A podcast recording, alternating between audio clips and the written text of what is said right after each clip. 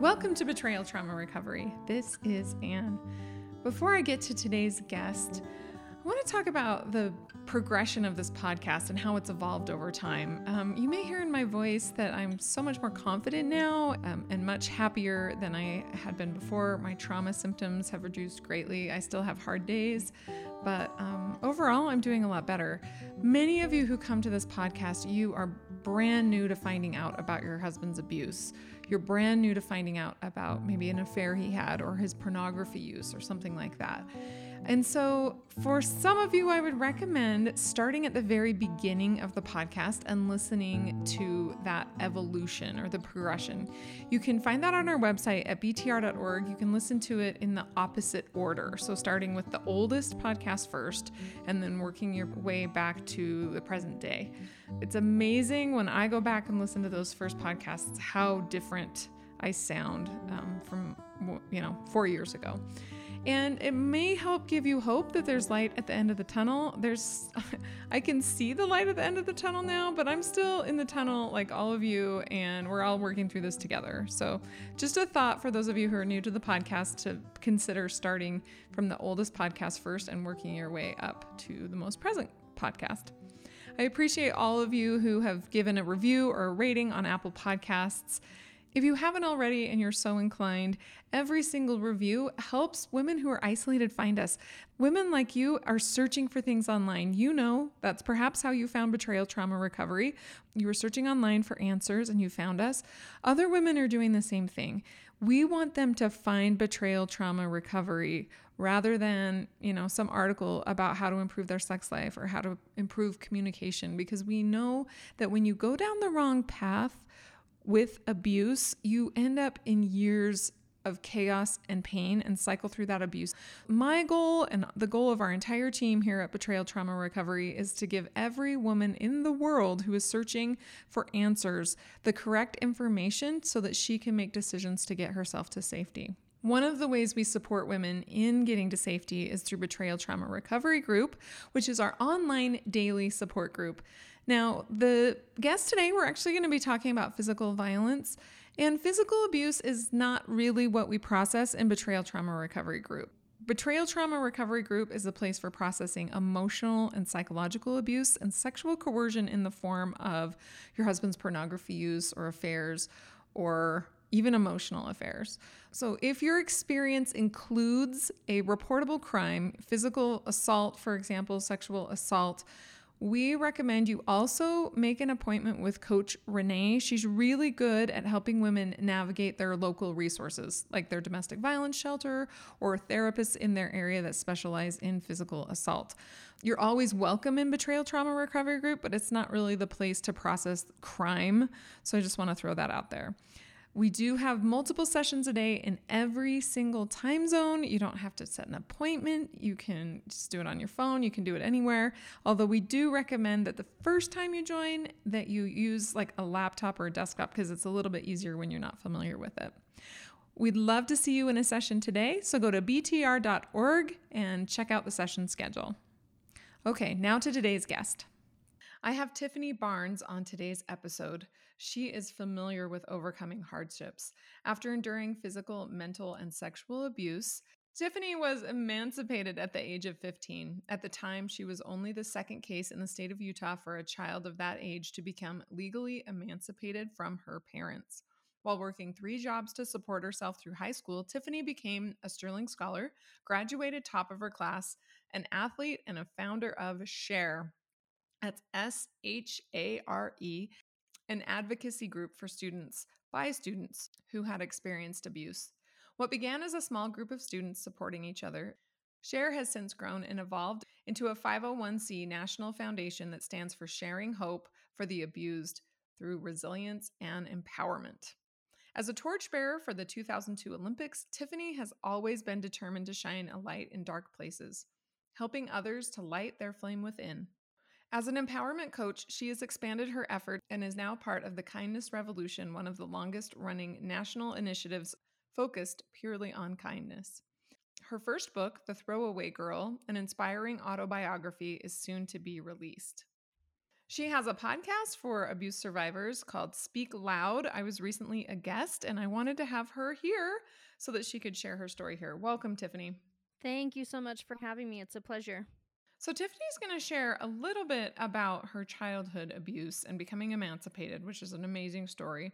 And then we're going to focus the rest of the episode on the abuses she experienced from her boyfriend and how she didn't really realize what was going on and then finally also emancipated herself from that situation. So, Tiffany, let's start with your childhood abuse. Did you understand as a child that you were being abused?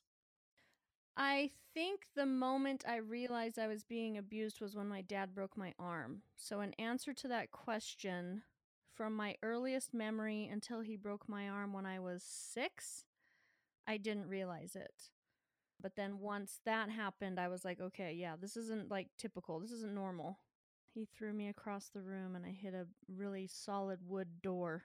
I didn't know the word abused, obviously, at six, but I knew that what was happening couldn't be right. And I think the reason I noticed that is because, so I had a cast on my arm.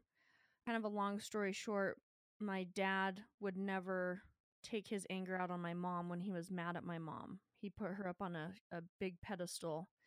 And so instead, when he would get mad, he would pick me up off of the floor from my coloring books and threw me across the room in anger in some sort of a fight with my mom. He's taking my mom and I to my grandmother's house for the day because he worked a really weird shift of 3 p.m. to midnight. And so when he would go to work, my mom and I would go to my grandmother's house, my mom's mom's house. And we were driving a 1964 Ford, which my dad still drives. And the seat belts in that car, the reason I tell you that is the seat belts in the car are very difficult to push the button down to undo the seat belt. And my dad started yelling at me because I couldn't get the seat belt button to go down. And that was because my arm was broken. And I'm saying, I can't do it. And I'm crying. And he's like, you know, getting pissed off at me finally goes and undoes the seatbelt, you know, basically like yanks me out of the car, throws me to my mom, and my mom and I go inside my grandmother's house. And my grandmother's like, you know, I'm bawling, my arm looks crazy. My mom's trying to say, "Oh, it's nothing. It must be a sprain." And my grandmother's like, "No, this isn't a sprain. We need to take her to the hospital right now." They ended up taking me, and I remember the whole time it was my grandmother by my side, not my mother. I don't remember where my mother was but my grandmother was the one that you know when they were giving me the anesthetic shot to be able to do what they needed to do to you know reform it and put the cast on or whatever it is they did at the time. My grandmother's there trying to calm me down and wiping my tears and wiping my forehead and telling me i'm going to be okay. And my dad picks us up that day midnight and so i got woken up you know hey dad's here we got to go home. And I come out with this cast on my arm. And I distinctively remember my dad sitting on my my grandfather played the organ. And so my dad was sitting on this organ bench and s- saw this cast on my arm and just kind of looked down at the ground and didn't say anything about it. But the next morning, I was told to tell everybody that I fell out of a tree and that's what happened to the arm. So I would walk around with this cast on and my arm behind my back because I didn't want to have to lie to people. And I'm thinking, why are my parents asking me to say something different than what happened? And so that was kind of my first aha moment of, okay, well, they're asking me to lie about something that's not true and threatened me if I didn't say, you know, hey, I fell out of the apricot tree in the backyard. So it led me to believe that there was something more going on that wasn't good. So the actual like word abuse, no, I I don't think I knew it was abuse as far as the word, but I knew that what was going on wasn't right. But I was too scared to say anything. Were you aware of the emotional abuse that you were experiencing as a child? I'm assuming your mom was also being emotionally abused by your dad. So actually, my mom was not abused by my dad at all that I know of. And I think she would probably say the same thing. The reason I say that is my mom was his princess. he put her on this pedestal, as I've mentioned, you know, gave her money to go buy clothes and do her hair and never made her work. And anytime they'd get into a fight, the most that would ever happen is that I saw is he would yell, which was very rare. And he would then come back with flowers and apologize. And he just really doted on her. I was the punching bag. It felt like I was the punching bag for when he was upset with her. I was the one that took the brunt of things. So I don't think he was emotionally abusive to her, but I know my mother was emotionally abusive to me. You know, my mom was a very promiscuous woman. That's actually how my parents got pregnant with me. And she cheated on my dad a lot with people in the congregation of the church we were in. And these same people were the ones that were getting up in our what was called sacrament meeting and saying things. Then I'd see them in bed with my mom during the week. So she would say, If you say anything, I will break your face. That was her one common threat I'll break your face. And I didn't know what break your face meant, but I knew I didn't want to get hit in the face because that was happening already from dad. Mom would like give me candies, for an example. My dad loved caramels. And he had this tin can of caramels he'd keep on the on the front counter in the kitchen. And my mom would open one up or open the tin up and say, Here, do you want one? And, you know, I'm a kid. Yeah, I want a freaking piece of candy. so you offer it to me, I'm going to take it. So I take it and I eat it. It was delicious. And, you know, again, my dad worked that three to midnight shift and I'd be sleeping in my bed, which is in the kitchen, by the way. My bedroom was in the kitchen growing up. And, you know, the front door was at the foot of my bed. So my dad would walk in wake me up a little and I'd just pretend to be asleep. And my mom would say, Tiffany stole candy today. Or, you know, Tiffany did this even though she shouldn't have, or whatever the case was. And then my dad would yank me out of bed and beat me for taking candy I wasn't supposed to take.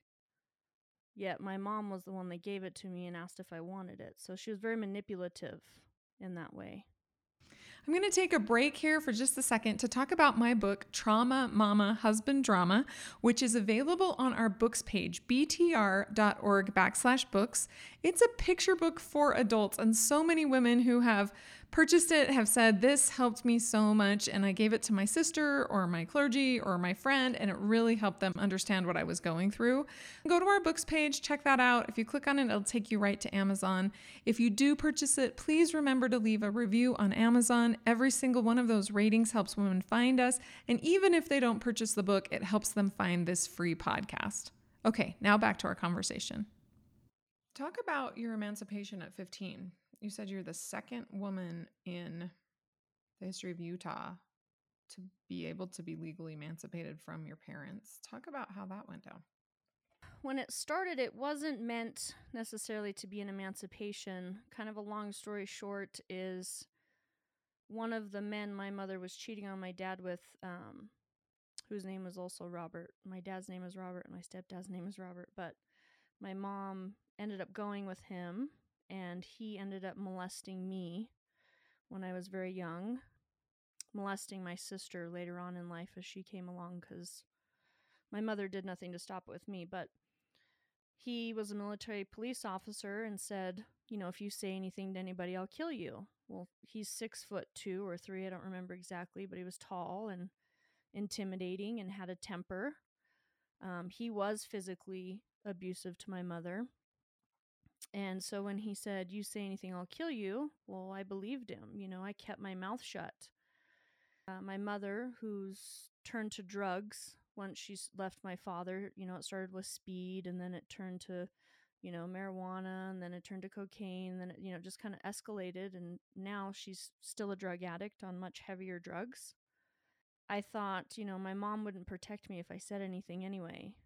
And she came to me one day when I was getting ready for school and said, you know, what's going on? And so I told her because I thought she would protect me if she was asking about it and basically confronted him and we had this family discussion and he turned to her and said she's lying.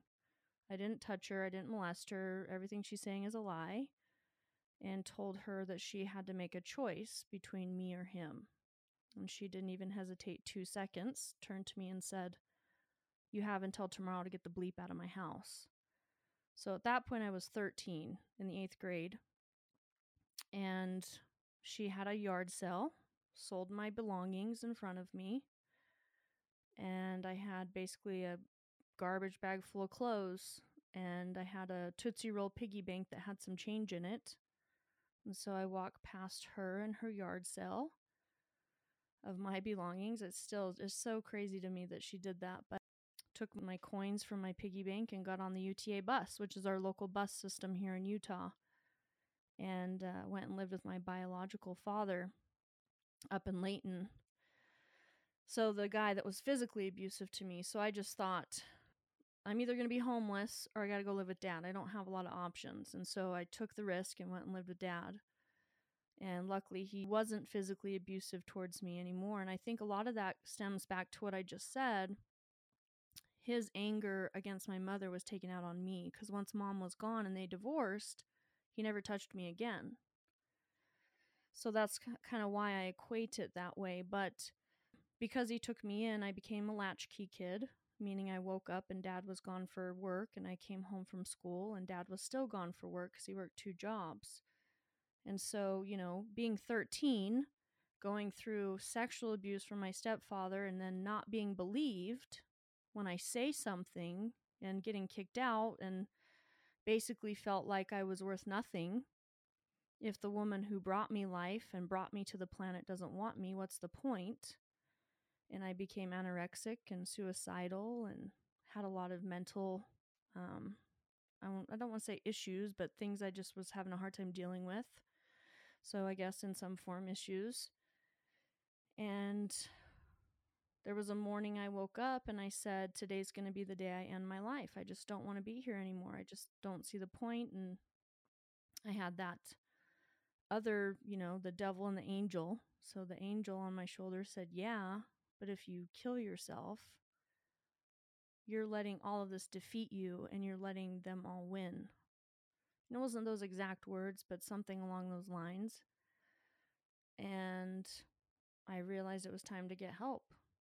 Either get help or just be done with it. And I knew that this didn't need to define me. It was a weird, strange moment. I don't know how to really explain it. It was very, very surreal. And I reached out to a social worker and had to go through two years of lots of therapy to get myself right to the point that I could just even look in the mirror and not be disgusted at myself and feel like a unworthy person. That time I was 15 and I said, "What's next?" And I knew it wasn't good to go back with dad. Obviously couldn't go with mom. So he mentioned foster care. And foster care was not anything I wanted to do for the very reason when mom left dad, we bounced around a lot because she'd go from man to man and then go back to the other man and she just couldn't keep steady relationships in her romantic relationships and so i went to 23 different elementary schools in a very short period of time and i knew when you're in foster care you get bounced around a lot. Not always but generally that's what happens and plus i didn't want to live with a strange family i had separation issues i had attachment issues you know many things as you can see from what I went through, I said, there's got to be another way. you know, there's got to be something else. I don't want to be a foster kid. And he said, well, you can do an emancipation. And I said, I don't know what? I didn't even know what that meant. And so he explained it to me and he said, But I need to let you know the odds are stacked against you. There's only one other case in the state of Utah at your age that's ever won an emancipation at the time. And I thought, well, what's the worst that can happen? They're going to tell me no, and then I have to go into foster care. So I went for it, and I was awarded essentially custody of myself and became the second case in the state of Utah in 1997, 98 to be the, the second case in the state of Utah. How did that feel? Scary. that felt scary and sad and great all at the same time, kind of a thing? Yeah, For sure. I think it was relief, for one.